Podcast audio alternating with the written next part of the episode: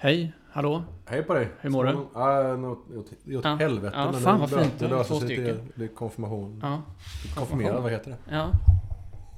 Ska du konfirmera dig? Nej, det har jag tyvärr redan gjort. Ja. Ska man inte säga någon. Jag hoppar av faktiskt.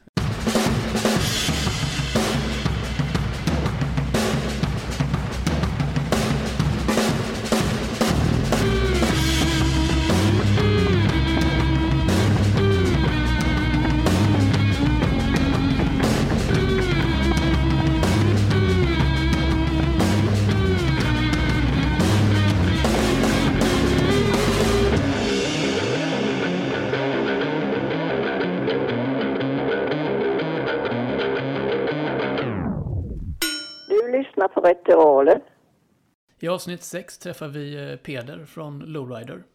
Det vi precis hörde var en, eh, en liten bit av Lowriders kommande alster, vilket eh, låter ju fantastiskt fint.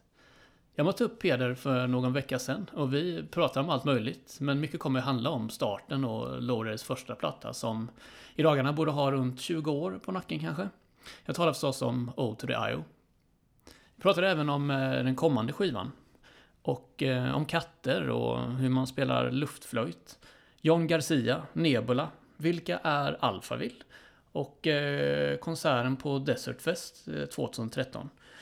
Slutligen så eh, avrundar vi med det spännande projektet Postwax som jag tycker att fler av er borde kolla in. Så ja, Ritualen är ett samarbete med Suicide Records och Ritualen presenterar Lowrider.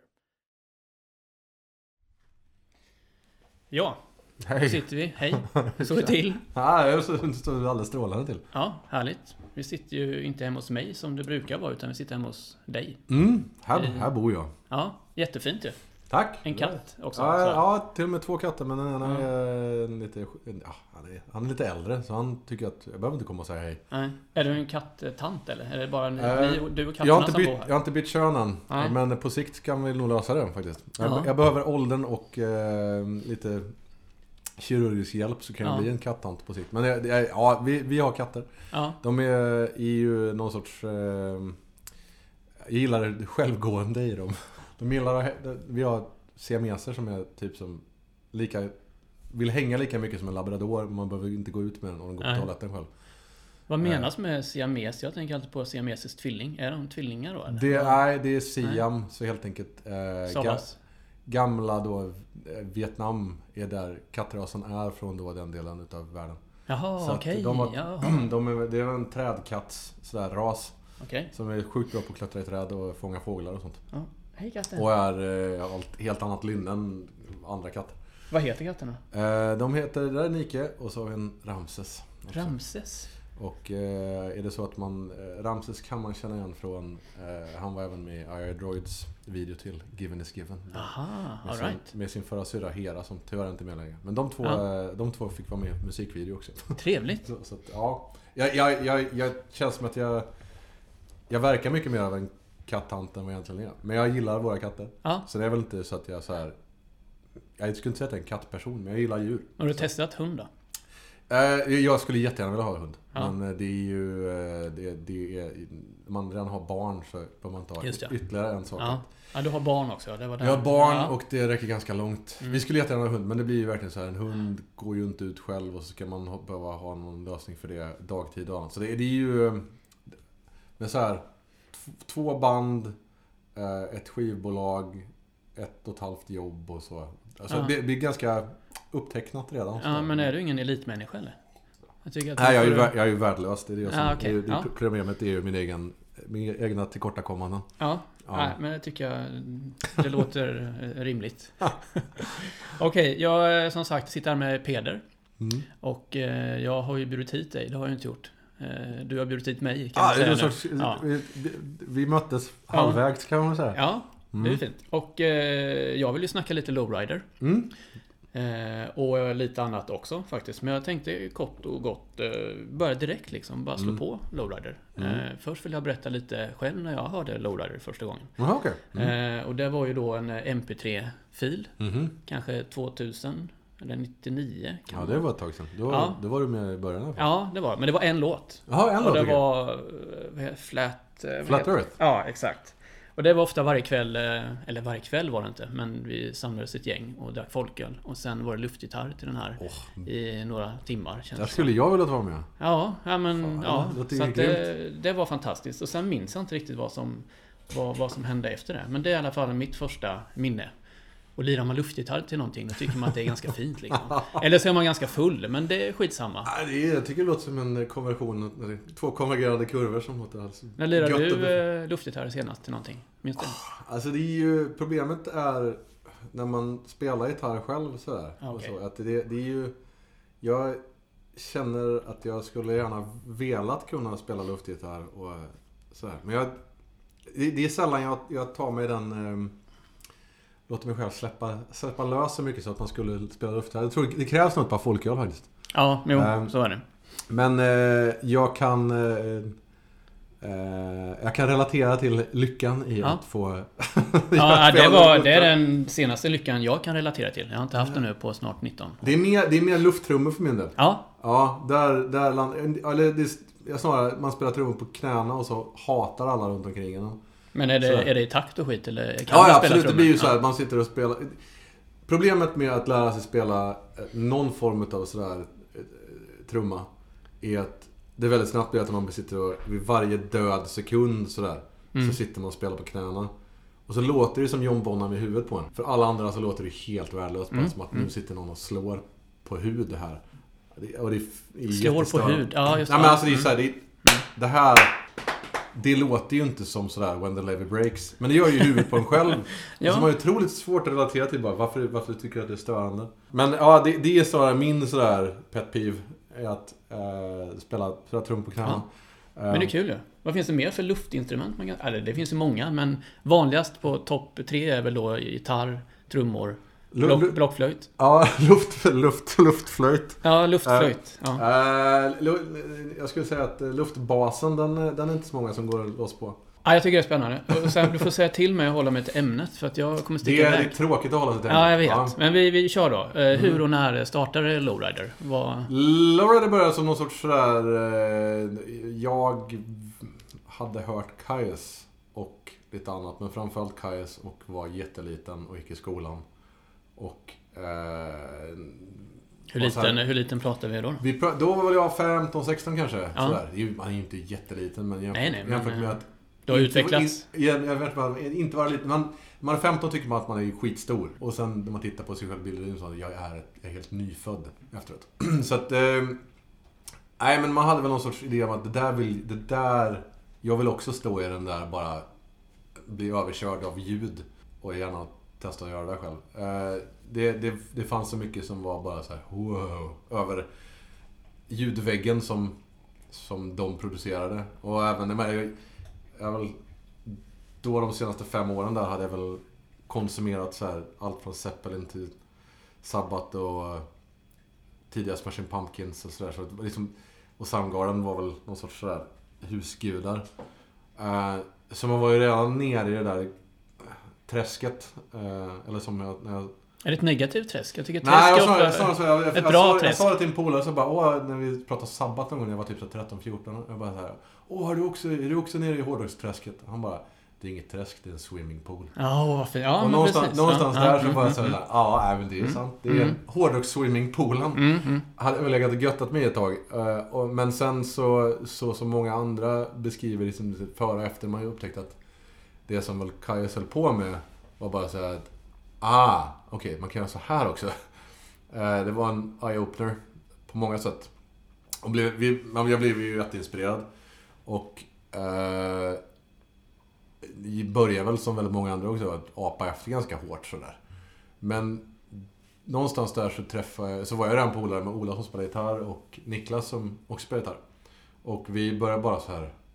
Det var lite, ja, kom från Karlstad och Karlstad är ganska litet så det finns så här två och en halv person som spelar musik. Inte riktigt men verkligen alla känner alla, alla spelar i varandras band. Så Ola spelar i ett fantastiskt band som heter Elope som jag var ett jättefan av. Eh, Och Niklas spelar i andra band också. Och det var, man mest frågade så här, vi skulle vilja prova. Man märkte att de också gillar den typen av musik. De spelar inte sån typ musik. Ja, de då banden. men uh, Ola... Alltså, Elope lät väl mer som någon sorts sådär blandning av kanske tidiga Cissi Topp och Cream och Sabbath typ. Det var väldigt riffigt så här, men inte alls lika blytungt men väldigt så här, fokus på svänget ändå. Eh, för övrigt ett av världens absolut bästa band, Elope. Eh, det kan jag tipsa alla om. Eh, jag har, eh, jag, jag har så här, lågfrekvent spridit deras ord genom åren så det är så här. Eh, jag vet att de största fansen är väl vad är han? Brad, basisten i Fu Manchu, tycker ju fortfarande att de är typ världens bästa band. Åh jävlar vad kul. Så att, eh, och det är massa andra band som... Det fanns ett band som heter Captain Murphy som är helt fantastiskt eh, från Stockholm här. Sen visade jag efteråt att jag lyssnat på dem ett tag bara att visa att ja, men deras största inspiration var Elope. deras Fan, första. EP. Eh, men det är lite såhär, Ja. best kept secret, det bandet. Mm. Men Ja. eh, eh, likväl, Ola spelade och Niklas var också inne på samma typ av musik så vi bara så här verkligen så här provade och bara jamma typ. Och direkt så hände det någonting. Så här. Och sen så var det mycket som bara tillfälle födde av att, föddes av att vi skulle så här göra någonting. Så var det mer bara att jag såg att ah, men nu ska det göras en samling här med något nytt bolag som heter Media City. Och de har en samling där ah, folk från Kaja ska vara med på den. Ah, men vi, så här, vi spelar in en demo och så skickar vi in och så ser vi vad som händer. Ni, ni hade talat om att det skulle släppas en samling. Ja, precis. Det var så här. Och då hade Okej. vi precis varit och på skoj och spelat in en låt vi hade gjort. Så här, första låten. Och där jag spelar trummor och gitarr och bas och Ola spelar gitarr och Nick spelar gitarr. Och så det var, verkligen så här, det var inte riktigt ett band. Mer så här, vi spelar in en låt då. Och kom den låten med och sådär. Man bara, oj då. Så här, vi kanske måste mixa om. Nej, det får vi inte. Nej, ni har mastrat det. Okej, nu är det släppt. Hör du? Vilken låt var det då? Någon som är med på... Ja, det var Texas Part 1 and 2. Vi spelade in den igen till Ode to Ohio-skivan, men den, det var den som... Den som är där som egentligen så var någon sorts startskott. Så att... Och... Det är lite så här röd tråd genom allt vi har gjort att det är mer så här efterfrågan födda att vi fortsätter.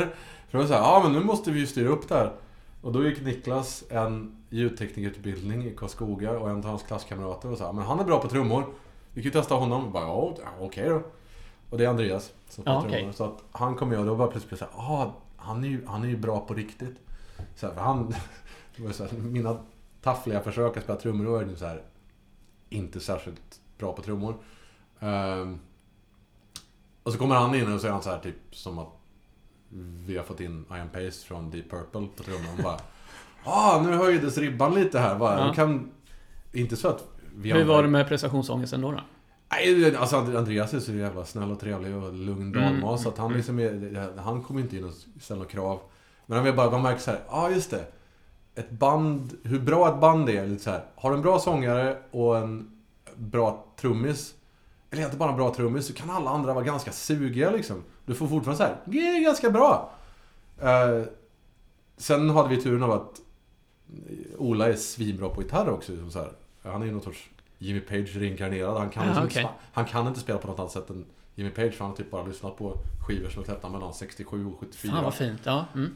Han var ju, på riktigt så var det någon gång när vi repade så, och just Elope och vi delade replokal. Och så lyssnade de andra Elope och det kom så här Forever Young på, på radion.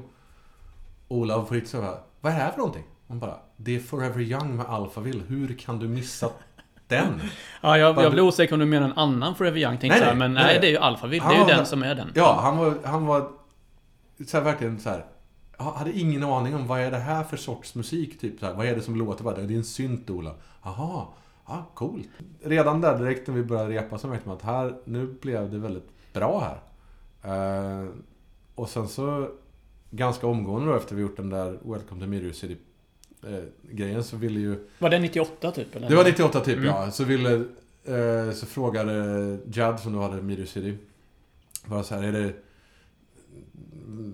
Liksom, men vi, vi, vill ni släppa mer så här? Vi, vi, vi, vi kan bunta ihop er med ett nytt band som heter Nebula som är folk från Fu Manchu. Och bara så här, då var man som fanboy som bara... Eh, det vet jag vilka det är. Och vi, Kiss i brallan då eller? Nej, det var, det var inte... Ja, men det var väldigt så här, nästan så här, lyckoskutt från replokalen, typ mer. Och lite så här, hur, hur gick det här till? Men eh, vi gjorde väl någonting rätt på den här samlingen, för det verkar som att folk tyckte att vårt bidrag var liksom så här, stack ut och... Vilka Ja, var det mer på den då? Som... det, eh, var, det var en massa. Det var det Road Så och Dozer var med och... Så var John Garcia hade någon, från Kairos hade någon så här solopryl som var liksom akustisk. Så det var ju inte så... Det var inte så representativt för vad han gjort innan. Men det var inte Unida eller något sånt där? Det Nej, han hade helt- inte bildat igen. Det var Nej, bara, okej. Då hade han något så här, han, jag tror lite så här, han testade på vad han skulle göra efter liksom Kajs. För de har ju bara varit nedlagda i typ två år då. Ja, okej. Ja. Eh, Slowburn var väl precis sådär på väg att bli och sen blev det Unida. Men jag tror att det var, där var det väldigt så här uppe i luften. Jag tror att han mer såhär, ja jag jobbar som, som eh, veterinär tills jag ser vad ska jag göra. Det var lite den, det läget liksom.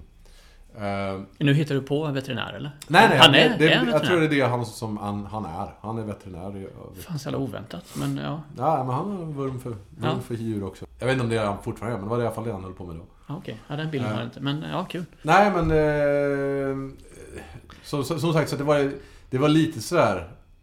Allting hängde lite i luften där. Så eh, den här scenen som finns nu, den existerar inte riktigt. Den var ju så här väldigt underground. Jag tyckte ju så att alla vet väl vad det här bandet är, bland de fem personer man känner. Men det var ju väldigt liksom sådär...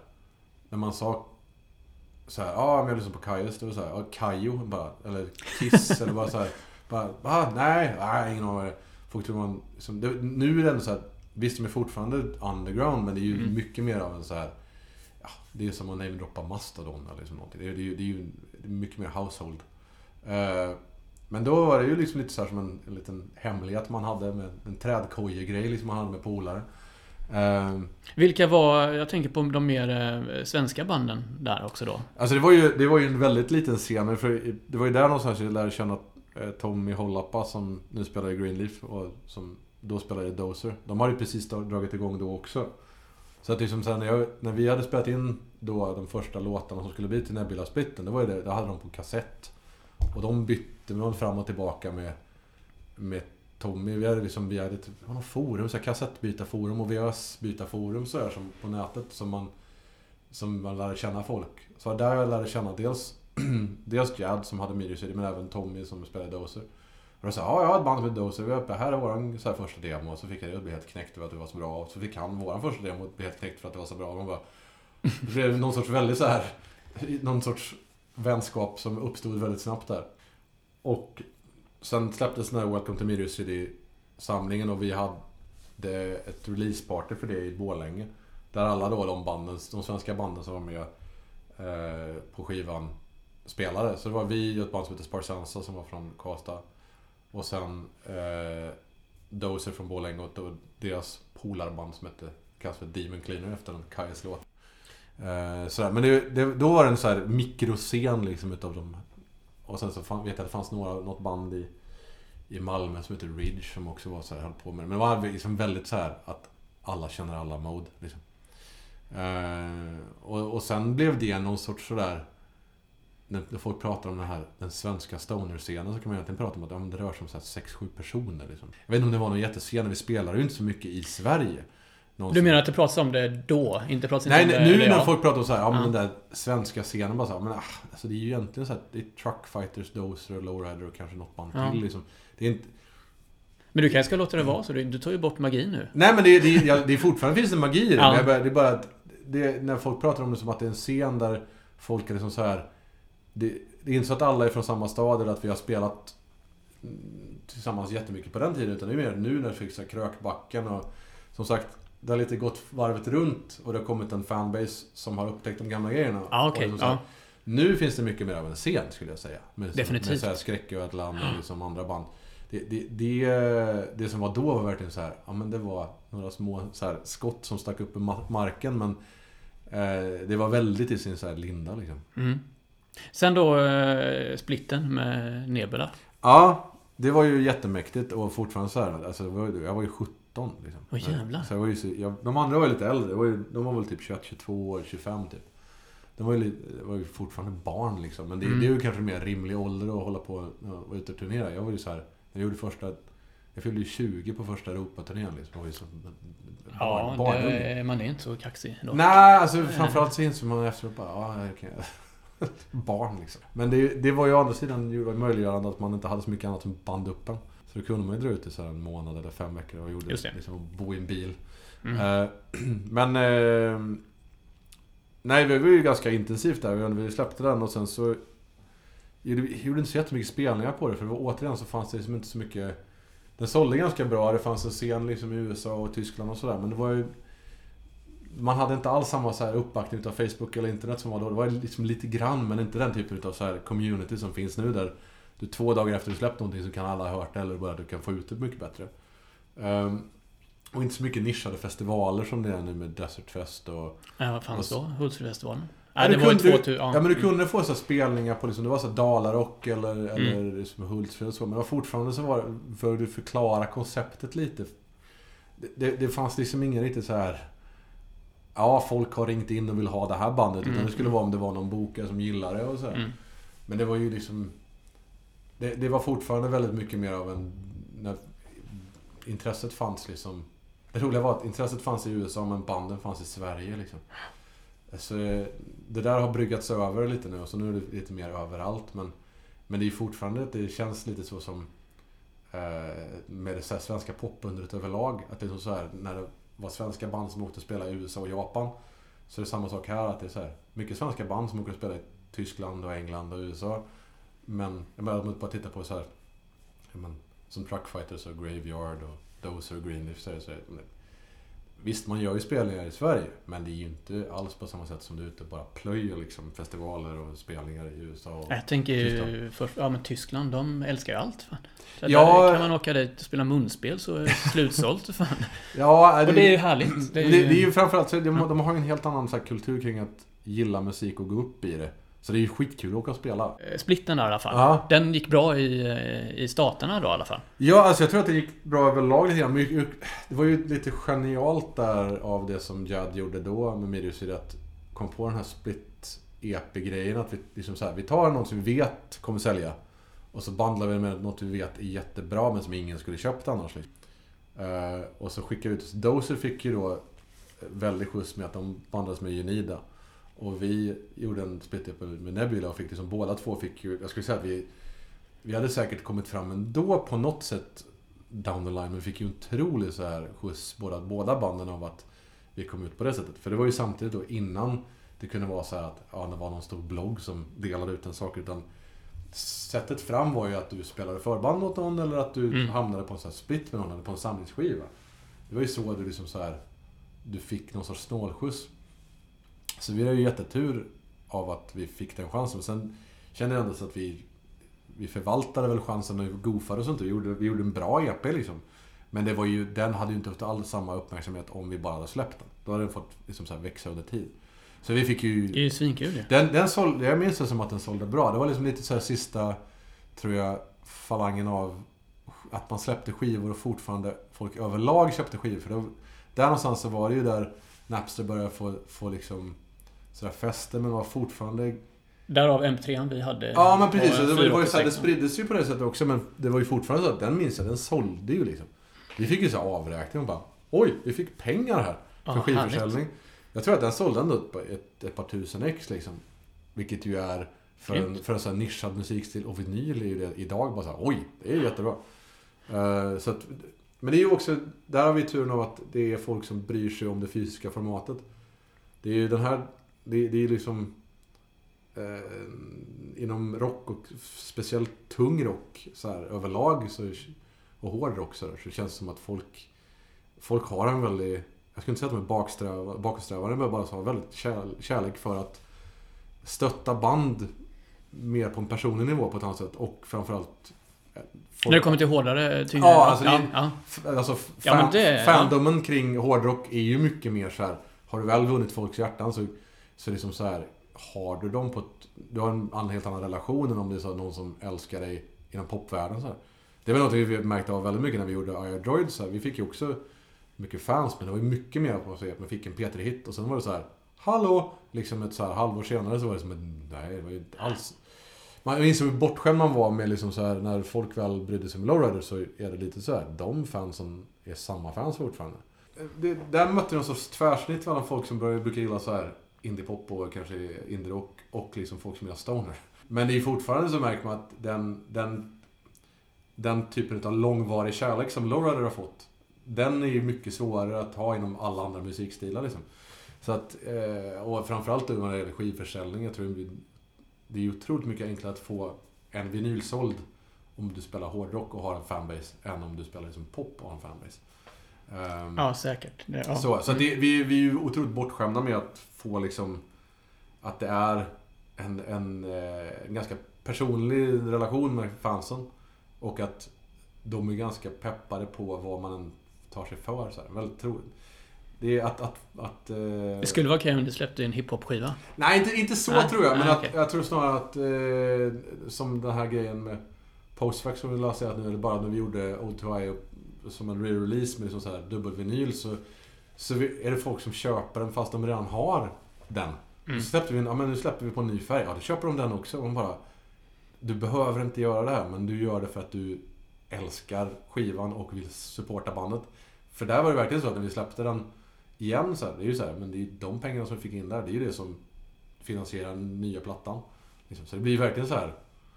Det, att få då monetärt stöd från fansen blir nästan som en Kickstarter-kampanj liksom.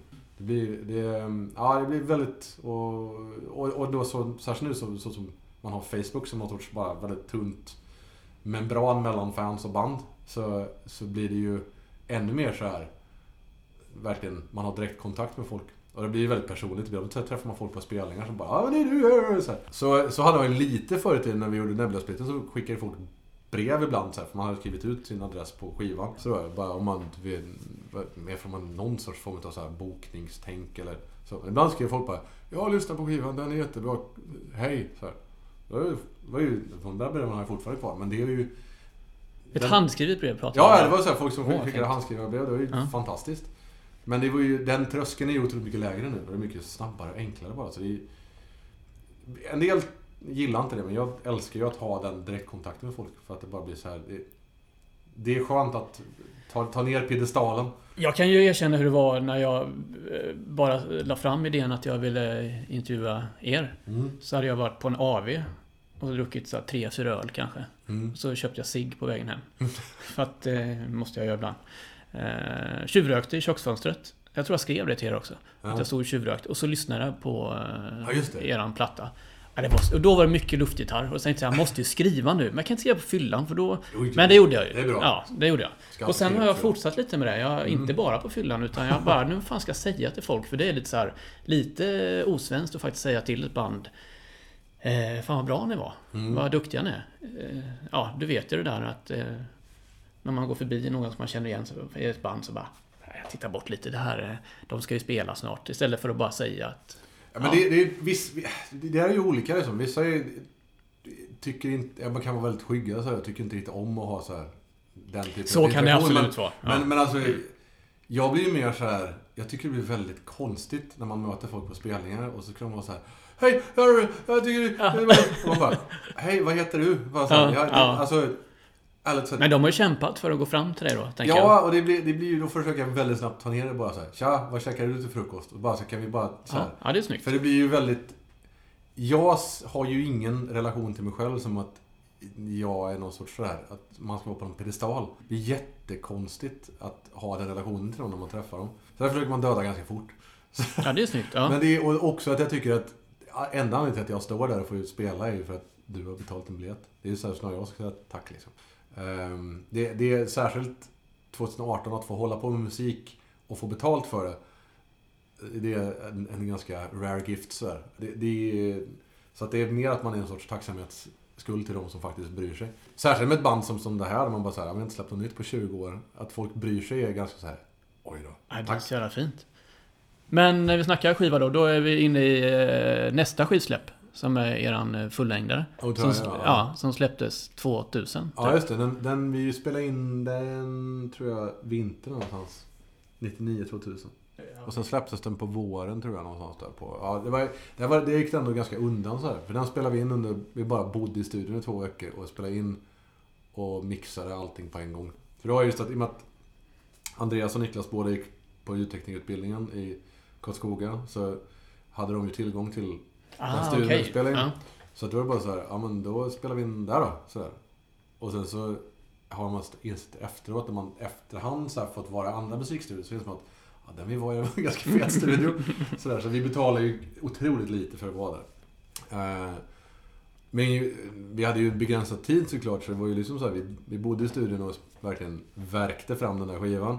Men den är ju, jag tycker man hör på den nu att den är väldigt så här den, Nebula-splitten var ju mer inspelad av så här, varje låt var en session med kanske en månads mellanrum. Där hör man så här, olika trumljud, olika gitarrljud. Den är mycket så här, mer splittrad. Medan Ontario låter så här, här är en inspelad på sen och samma gång.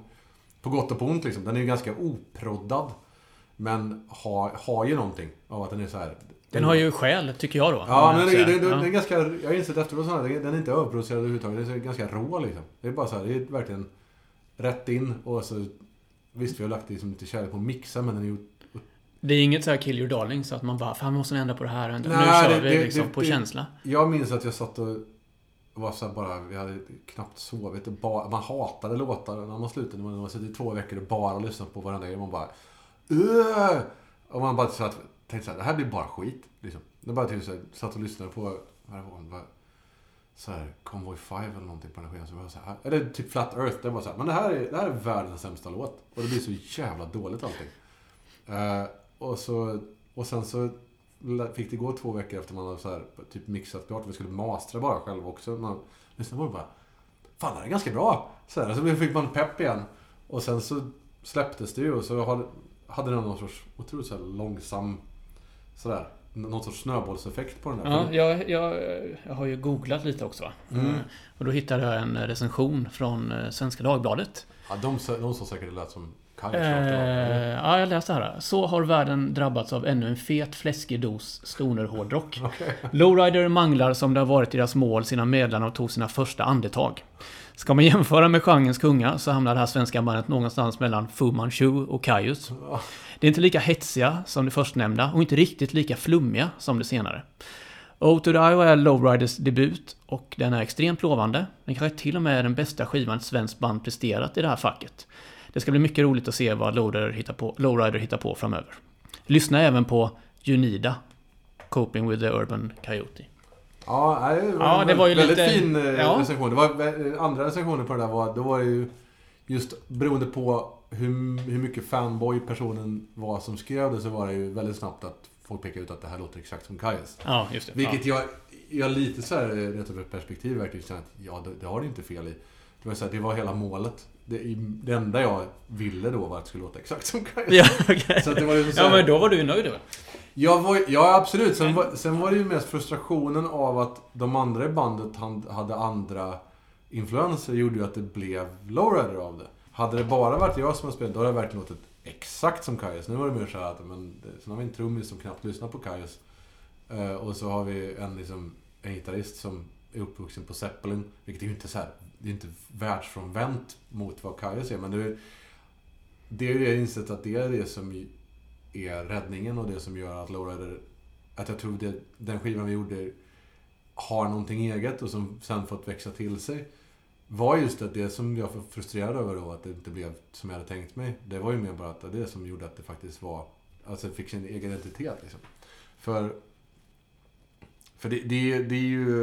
Nu mer så är det ju mer att jag försöker pilla så lite mer liksom sådär det alla medför. Så bara, är det så här, ja, jag har någonting i huvudet, men du kommer med någonting annat. Det vill säga, då försöker jag ju backa bak och bara...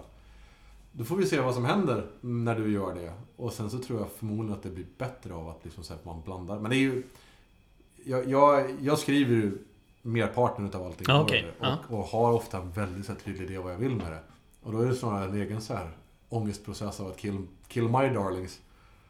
Och, och, och se vad som blir av. Men ha, ha lugnet i att jag vet att det som gjorde att det här blev bra, att Lowrider finns överhuvudtaget, att folk bryr sig, är inte att det är mina demos som folk gillar, utan det är det som sen blev liksom när vi ställde oss tillsammans.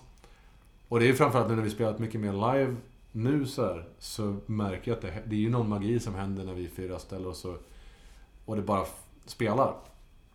Det, där, jag, där man inte kontrollerar så mycket, där det får bara bli. Då, då blir det ju som bäst liksom. Så att det är, vi har försökt ta vara mycket på det nu när vi ska spela in.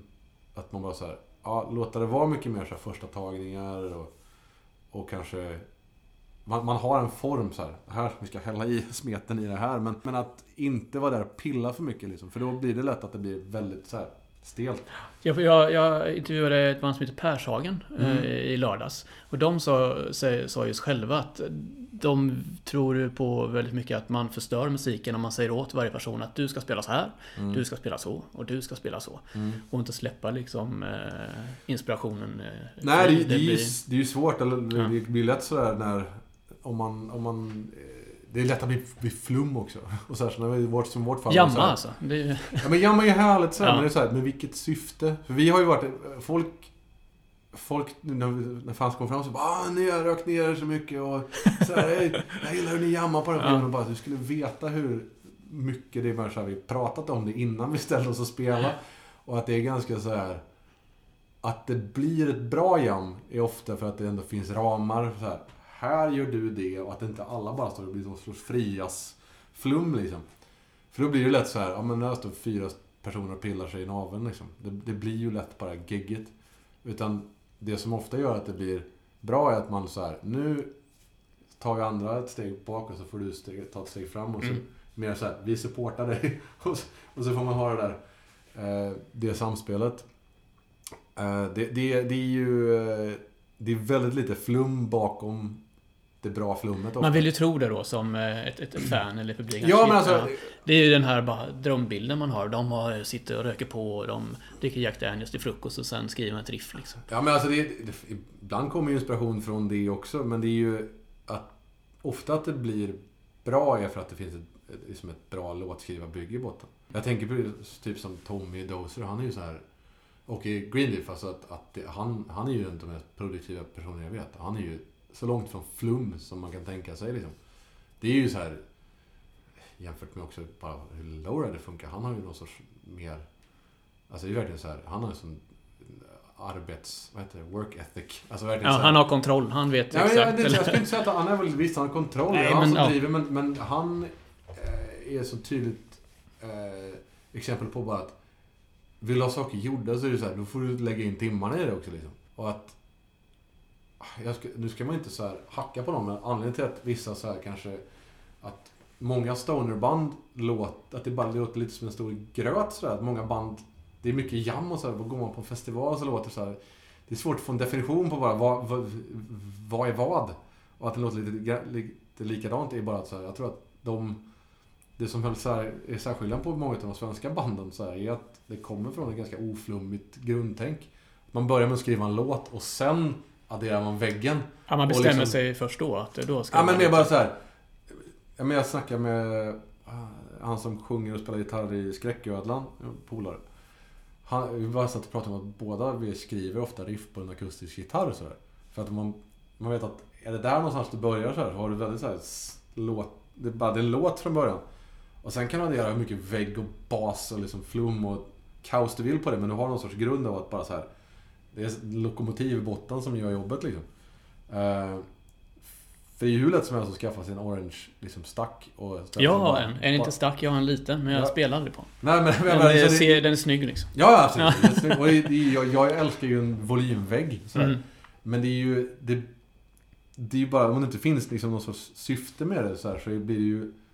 Ja, det, det, det blir ju lätt att bara säga, ja, nu har jag lyssnat på Randagadagadan liksom i så här fem minuter. Man bara, men... Det, är- det är svårt, det är inga hooks liksom.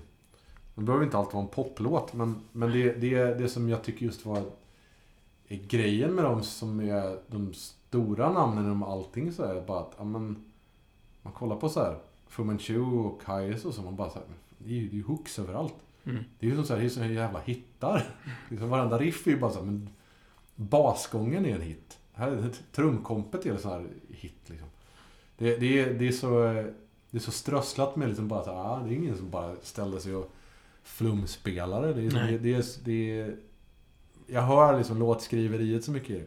Det är det som är att man i efterhand inser bara så här, men det som gjorde att jag älskade Kajs var bara så att Även om man plockade ut bara så här en gitarrgrej, en basgrej, en trumgrej så var det så här, Jag kunde sitta och lyssna på bara basspelet och vara så här, Fy wow, vad fint. det Ja. bästa jag hört liksom. Ja. Så, Ja, om vi backar till eh, år 2000 igen. ja. Eh, den Mm. skivan är då nu eh, 18-19 år helt enkelt. Ja, Hur känns det då? För den har ju levt med hela tiden också. Det är just det. Jag tänker, ni släppte ju en reissue. När var det? Ja, för två år sedan typ så gjorde vi, gjorde vi remaster på den. Eh, då, vi, vi fick framförallt tillbaka rättigheterna på, på skivan så vi kunde släppa den själva liksom. Eh, för innan så hade allt legat hos Midrius Video. Sen så fick vi tillbaka rättigheterna på det. eh, och kunde släppa det under egen flagg liksom. Sådär. Och då var det då... Nej, ni, jag såg er på Desert Fest i Berlin. Ja, Men då har ni kanske inte släppt det ännu. Det var er, Ja. den första gången vi spelade där så hade vi inte släppt den. Men så var 2013 har jag skrivit. Men, 2013, då, då var det precis, då var det, Ja. var återföreningsspelningen. Ja. Det var ju, då såg ju du först, uff, det var det var ju så här för jag, jag får liksom, jag blev tårögd när jag tänkte på det. För det var nästan det starkaste konsertögonblicket jag var med om. När, Ja, fan. Vi har ju- jag har lite gåshud. Ja, nej, men vi har ju inte, vi har ju inte, alltså. För det första så hade vi ju inte liksom, vi hade inte riktigt fattat hur det där hade vuxit till sig. Jag har hållit på och harvat med det som är Droid och kämpat med det liksom i 5-6 år och verkligen, jag hade inte glömt bort Lowrider på ett sätt. Och att man varit så inne på det. Och sist man hade hållit på med Lowrider så var det lite så här, då var man ganska bara mätt på hela stoner-prylen och ville göra någonting annat. Så här, gillade fortfarande mycket bas och mycket vägg och sådär. Men var inne på helt andra influenser. Och, eh, och sen så bara så vet du, började så här, komma mig lite oftare med folk som bara skrev så här. Ah, jag älskar Lowrider. Man bara, ja, fan vad, fan vad kul, så här, mäktigt. Men så bara märkte man att det var någon, det var någon, det låg och bubbla någonting. Och så där någonstans mellan så här, 2005 och 2010 så märkte man att här börjar komma en scen liksom. Och så, och så det var flera band som gjorde lite reunion som att, Eller det var lite Ja, sådär... men det har, det har ju varit verkligen så sen efter det. Men, men det var ju... Det som, jag minns det så tydligt att det var en, en kille som heter Reese som hör av sig så här på mail och vi precis typ hade släppt andra plattan med Air Droid. Jag var så inne i bara så vi skulle kanske ut och så här, göra förbandsturné med stora band. Det var så här jättesatsning. Och jag skulle få, vi skulle få vårt andra barn. Och bara så här, allt annat än jag tänkte på Lowrider. Så bara hörde en snubbe av sig bara... Alltså, du skulle vara, vi har en festival här som är i London och Berlin. Skulle ni kunna tänka er bara så här, är det här Peder Lowrider? Bara, ja, absolut. Bara, skulle, skulle, du- kunna tänka er bara återförenas för en spelning? Och då hade ju inte jag snackat med de andra i bandet på säkert så här flera år. För vi är ju polare, men det var bara så här, vi var så busy, bodde i olika städer. Eh, och alla hade barn och det var, äh, liksom, det var bara så här totalt fullbelagda liv. Och så minns jag, att jag drog iväg sms och mail till honom och bara så här, Tja! Är Peder här?" så här, Alltså, skulle du vilja spela med Laura Rell? Det är- De hör av sig från en festival här. Och så bara så här. Absolut! Liksom så här. Och så insåg jag så här, fem minuter senare bara. Jag tror vi återförenas med Laura Rell. Fan vad fint. Och sen så tog vi liksom verkligen så här. Då, vi hade då på riktigt, alla vi fyra hade inte setts på säkert sju år. På, vi hade träffats så här, men inte alla på en och samma gång.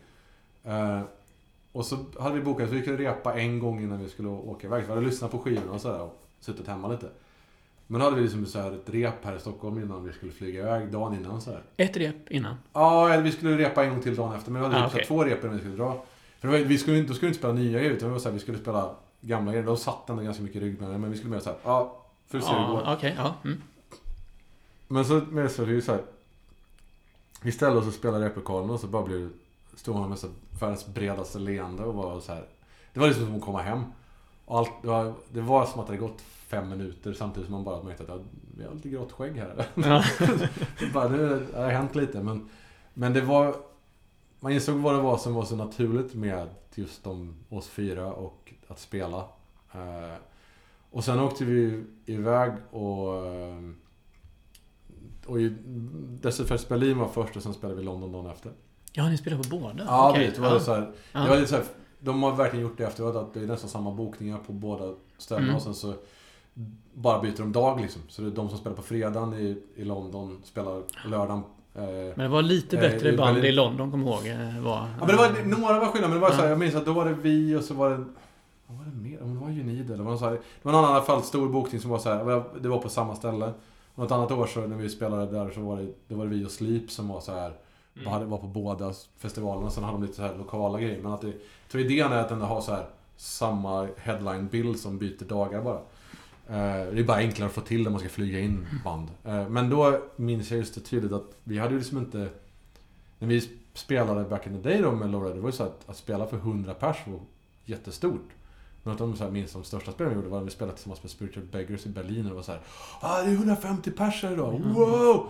Liksom, vi, vi var ju inte ett stort band överhuvudtaget då. Vi spelade ju mellan 10 till liksom så här 100 pers under den Europaturnén vi gjorde. Det var ju sådär, det var ju, det var ju inget... Det var ju som inget att hänga julgran runt Så här, Vi hade ju ingen following då. Det, utan våran liksom så här fanbase hade mer hittat oss efter att vi hade slutat lite spela. Och att Otoio fick sitt eget liv med att liksom så här, ja, men internet och communities började ta fart. Liksom. Så, så fick den sitt eget liv. Så vi hade lite inte fattat det där.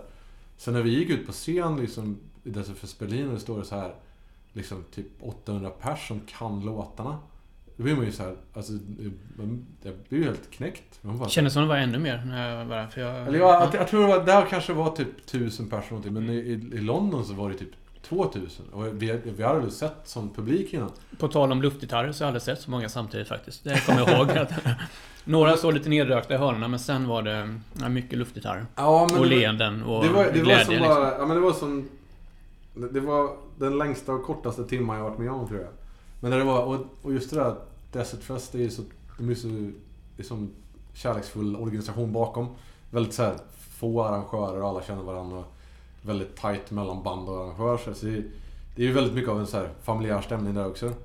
Eh, och, och bara få gå ut, jag minns bara att när vi gick ut, det var ju vår, vår, vår bästa spelning förut som vi har gjort när vi gick ut där. För så här, innan hade vi varit så här okej live, men inte så bra som på skiva liksom. Det var ganska taffligt då och då. Liksom så här, eh, väldigt från kväll till annan hur bra det var. Och så insåg man bara hur alla år man gör Droid då att vi hade bara så här blivit lite äldre och lugnare och, och, och bättre på spel överlag. Så märkte man bara att nu, bara så, fan, det bara var så bra. Och det var som gensvar och bara, så här, Det var överlag bara en sån översköljande känsla av att bara man slog knockout på sig själv och att bara att det här, det, Fan det här måste, det här måste vi göra mer av. Så Ja, det var- vad det var- hände det var- sen då? Det var Vad- tänkt som en one-off grej mer. Mm. Men sen blir det bara... För då, så, då skulle jag så här, satsa på att lansera iAdroid och så blir det så här. Oj då, här finns det... Vill folk boka eller det är ganska mycket och vill ha en ny skiva. och- Sen har jag fått ta liksom sitt, sin, sin tid för att det, det, det är ju fortfarande ett omöjligt gäng av att vi bor i olika städer och inte har så här bara fokuset på att göra liksom, musik och turnera hela tiden. Ja, du har ju katter också. Ja, jag har ju katter liksom. Ja. Nej men, det Nej, all, men, all, eh, alla, det alla Ja. barn och familj och liksom Ja, så här, absolut. massa andra saker som är... Så, det, så det är ju det är ju realiteten av alla som håller på med musik, att det är ju inte, det är inte världens mest praktiska yrke liksom. Men eh, det är ett nytt album på G då? Det är ett nytt album på G. Det har det varit sen den dagen i princip så började jag skriva nya låtar. Och så har jag fått liksom verkligen så här Ångesten av att man ska följa upp någonting som folk har satt upp på en piedestal är ju ganska svårt sådär. Och sen har man själv någon sorts, man bara vill ju inte bara slänga ur sig någonting. Eh, det är ju därför vi inte vi gjort så här fem skivor till. Var mycket att typ bara, jag, jag vill inte göra någonting förhastat till liksom att följa upp och ta med och någonstans där så bara blev det så föll det samman. Men vi har ju haft låtar sedan liksom 2002, 2003 som har varit med sedan dess. Så några av låtarna som faktiskt ska släppas nu på Postwax-släppet är ju, har väl liksom demos där jag och Andreas spelar in 2003 tror jag. Okej, Eh, ja kul. Som inte låter jätteväsensskilda från det, men det är bara bäst att... Så det har verkligen fått ligga och marinera. Eh, Men förhoppningsvis gör ju det också att det som släpps blir värdigt liksom det som folks förväntningar. Eh, Om man ska tänka sig att det man släpper nu ska ha samma liksom sådär MÄLE som liksom, eh, eller så här, livstid som O2I har haft så får man, kan man ju inte bara slänga ihop det. Eh, Så att det har, det har, under de sista fyra åren har vi gjort liksom så här, skrivit och spelat in demos och verkligen försökt att göra det klart så att när man väl går in i studion så är det inget som är så här. Det inte, lämnas inte så mycket till chansen liksom, utan bara så vet man att det blir bra. Liksom. Ah.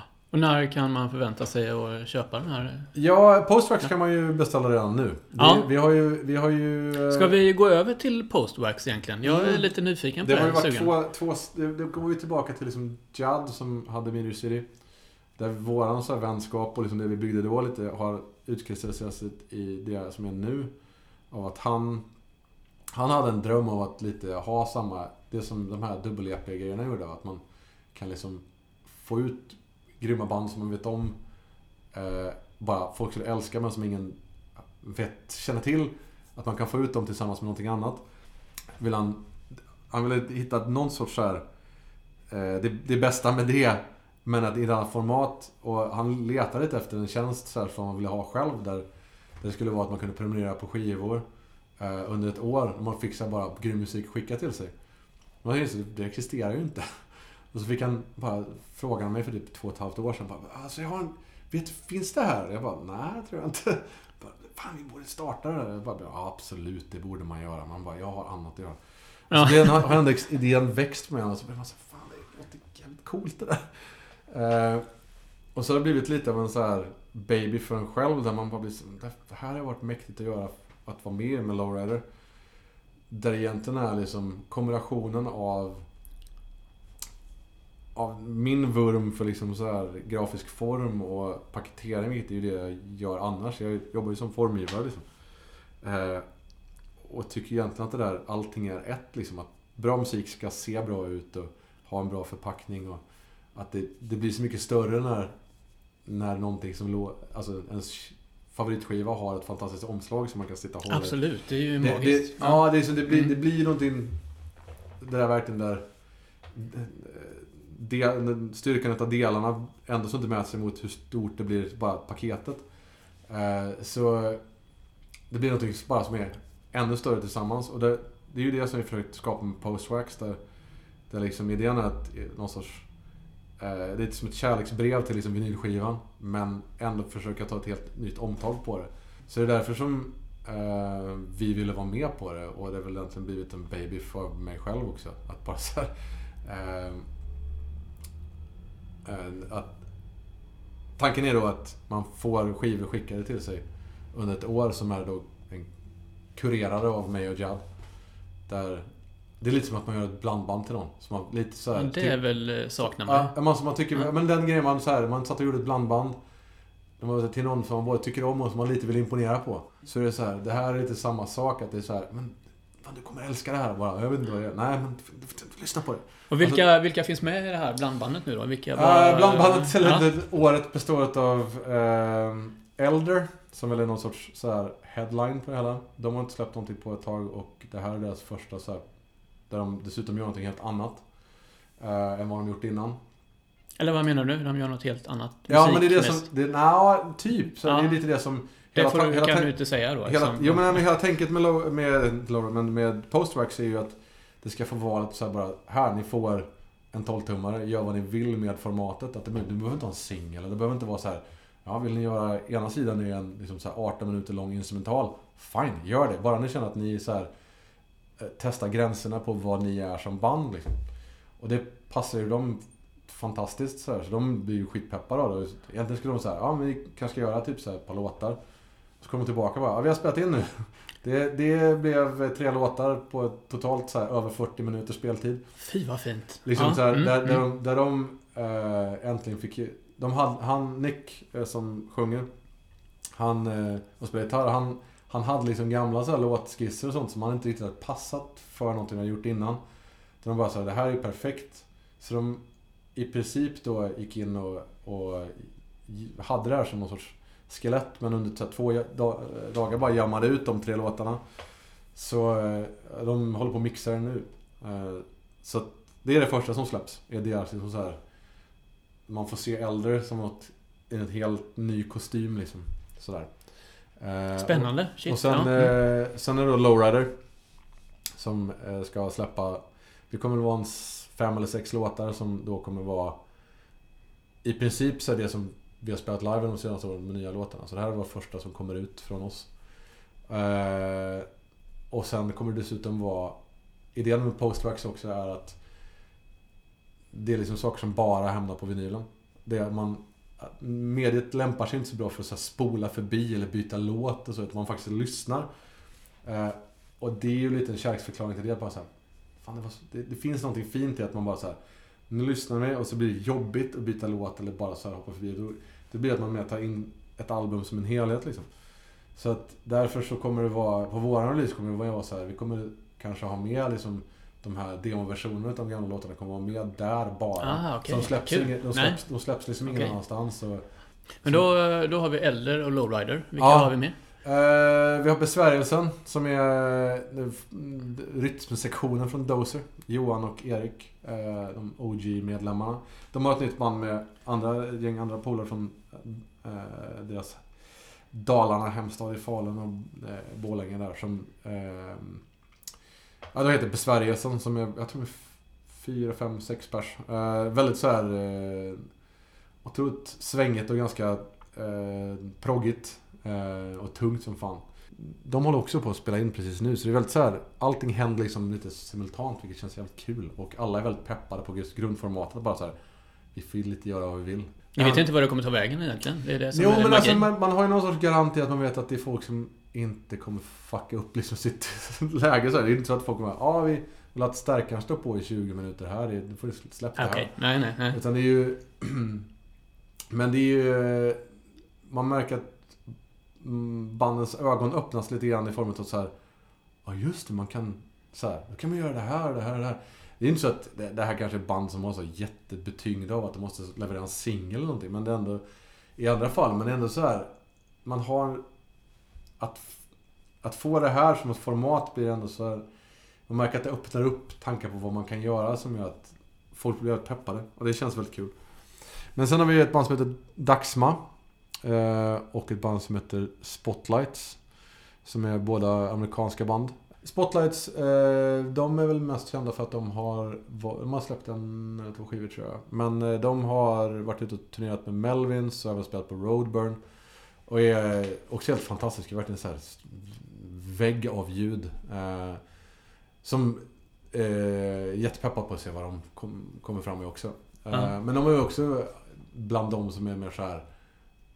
De tror jag folk kommer älska, men de vet inte vet, all, så många vet någonting om än. Eh, och sen har vi eh, då som sagt eh, Domkraft som eh, har med Mark Lanningen på, på sång på deras effort där. Eh, och om folk inte vet vilka Domkraft så är, så är det ett svenskt helt fantastiskt någon sorts sludge doom-band som är verkligen, verkligen man borde kolla upp. Eh, eh, så att det är verkligen så här, det är, inte, jag skulle inte säga så brokigt startfält, men det är verkligen så här det här blandbandsgrejen brukar börja utkristallisera sig. Och sen så har vi ju en eller två releaser till som vi inte riktigt har avslöjat än och som vi lite så här förhandlar med vilka som det kommer bli. Men där jag kan säga att det kommer bli fantastiskt mäktiga släpp där också. Ehm, så. Men Mm. det, det är väl mycket tanken är ju, även om det är så ett litet eller stort band så ger de någon sorts format för att bara gör något de inte har kunnat göra innan. Liksom. Det, det är det. Lite så som det som Mans Ruin var bra på förr och även Desert Sessions så här, gjorde var verkligen så här lite ögonöppnande för vad, man, vad, vad kan vara ett släpp då liksom. Att det behöver inte vara så mycket så här det, det de man vanligtvis gör utan mer bara så här förhålla sig till någon sorts kärna vad, vad bandet står för och, och få experimentera. Vilket känns svinkul även för Lowrider Mm. liksom. Jag, jag är ju... Ja, men jag är ju pepp på Mm. att att signa upp. Mm. Eh, vad, vad, då tänker jag så här, eh, för att förstå konceptet igen då. Jag kommer få lite musik, men sen har jag fattat att man kan få lite andra överraskningar också. Ja. I form av... Eh, Det är ju hela, hela Ja. prenumerationen är mer som en... Man kan mer se det som att du får musik och vinyl men sen är det ju som... Ja. Det är, du får inte den regelrätta oms, skivomslaget eller så utan hela idén är mer att du får som en, en goodiebag varje gång. Med liksom grejer och... och när det är varje gång då? Eh, det, nu blir det väl typ varannan månad du får. I och med att det är åtta... Det är sju stycken släpp men det är åtta totalt som du får omslagen och så. här. Ja. Det är, så här, det är sju släpp under året. Ehm, och varje släpp så får du massa så här, det, det, det är lite som målgruppen är alla som gillar att samla på saker och gillar vinyl och gillar den här typen av musik. Och de, det är ofta samma person. Eh, men vi, vi insåg ganska snabbt att det, det räcker inte riktigt med bara att göra så här. Det känns inte kul nog att bara göra liksom eh, skivor. Utan det så här, det är roligare att kunna så här, ta ett nytag på vad, vad är ett skivomslag då? Och då, något som jag drömt om väldigt länge och som jag gjorde lite med iDroid var bara så här, men försöka tänka utanför boxen med vad ett omslag är. Och det är ofta, vi är frustrerade över att det är ofta något väldigt fint omslag och sen så smackar man på en logga och en albumtitel och så blir det plötsligt jag har ett skivomslag men jag skulle helst vilja ha den där som en poster. Som bara skivomslaget så här. Eh, Så det är det som framförallt är med Postwax, att varje omslag är egentligen en poster som du får då i, Okej, i en, ja. du Spännande. tänker dig sådana här som eh, samlar, samlar eh, serietidningar brukar vara i. Sån här hård plastficka. Som de kommer i för att så här, skydda mot att, repor och annat och bara så att få något som ska hålla. Vi har liksom tagit fram en egen plastficka i sånt material som Ah, okej. är för vinyl. Som alla skivor kommer i. Men då är liksom omslaget som då får framsidan, den är då en poster som du kan ta ut som är 12 x 12 tum. Fint. Eh, Ja. Så att du får egentligen, omslaget är då en, ett artwork som vi har en illustratör som gör. Ehm, så den kan ta ut och rama in om du vill eller bara titta på som sig själv. Och sen trycks liksom allt eh, bandnamn och albumtitel och sånt. Det trycks på själva plastfickan. Så ligger egentligen, så det blir som en så här lager på lager grej. Där, och sen eh, utöver det så kommer du få med en massa go, så här, en goodiebag varenda gång. Av, det kommer med så custom patches och eh, under året kommer du även få samla ihop en kortlek. Fy vad Så, fint. så som, det, är, det är massa så här. Det är mer så att tänka. Det är mer som en så här en godispåse du får varenda gång av grejer. Eh, Där skivan är en sak men där egentligen du får sam, samlar artiklar varenda gång. Så var, varje skiva bandlas med, eh, med åtta stycken spelkort. Som är då i slutet av året så har du samlat ihop en hel kortlek.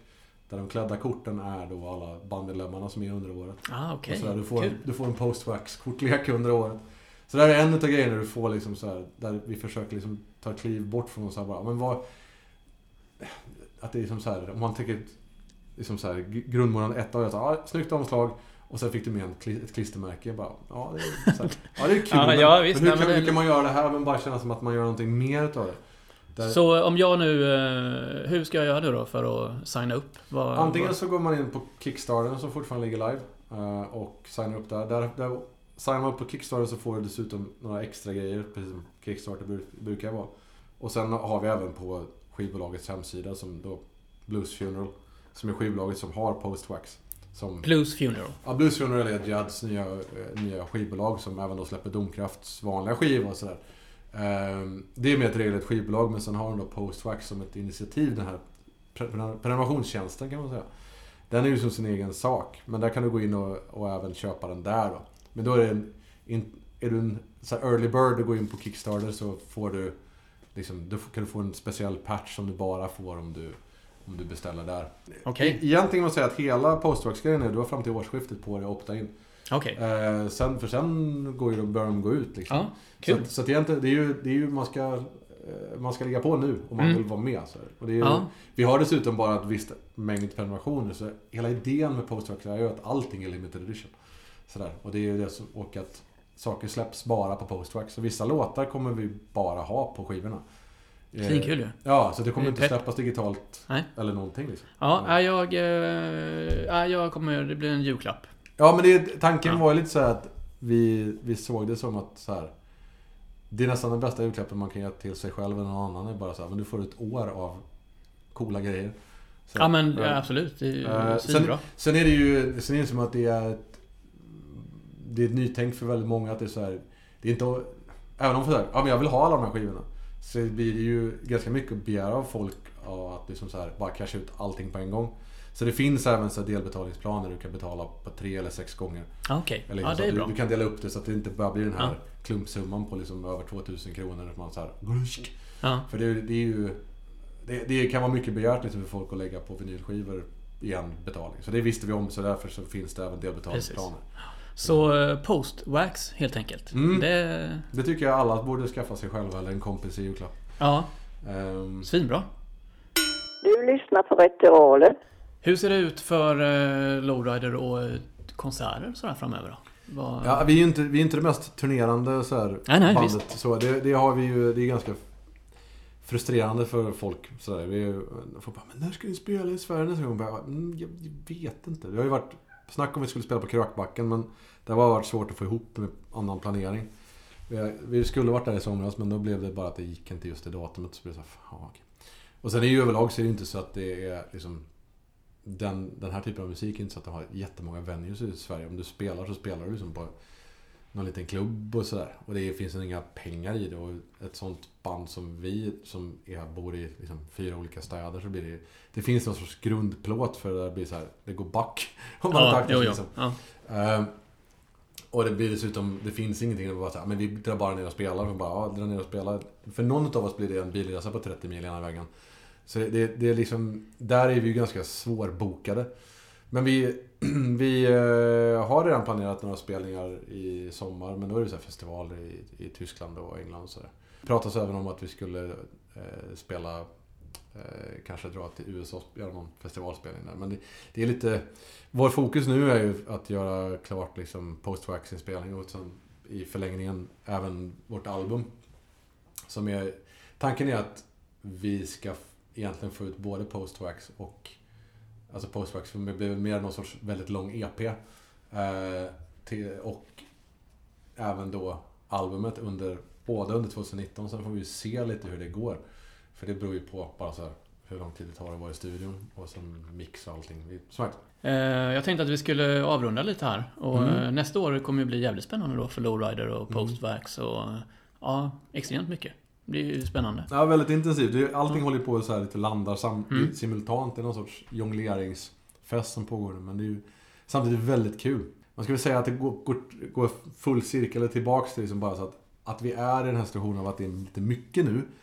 Är ju bara att tacka för att folk faktiskt bryr sig och att folk vill ha någonting. Liksom det, och det är ju en otrolig ynnest att överhuvudtaget vara i situationen att någon bara så här, vi vill att ni släpper någonting mer. Så att det, det är... I slutändan så är det mer bara att man blir så här, när det är som mest och man bara kanske inte sovit på ett par nätter så det blir så här. Ja, men tack för att, att, att folk ens bryr sig liksom. Vä- Väldigt, väldigt tacksamhet mot fans och eh, scen sådär. Härligt. Mm. Fina sista ord, Mm. säger jag. Eller inte, alltså för den här podden. Men eh, stort tack för att du ställde upp och eh, kör hårt så hörs vi och syns framöver. Hoppas jag. Det Ha det fint. illa. Ja. Hej!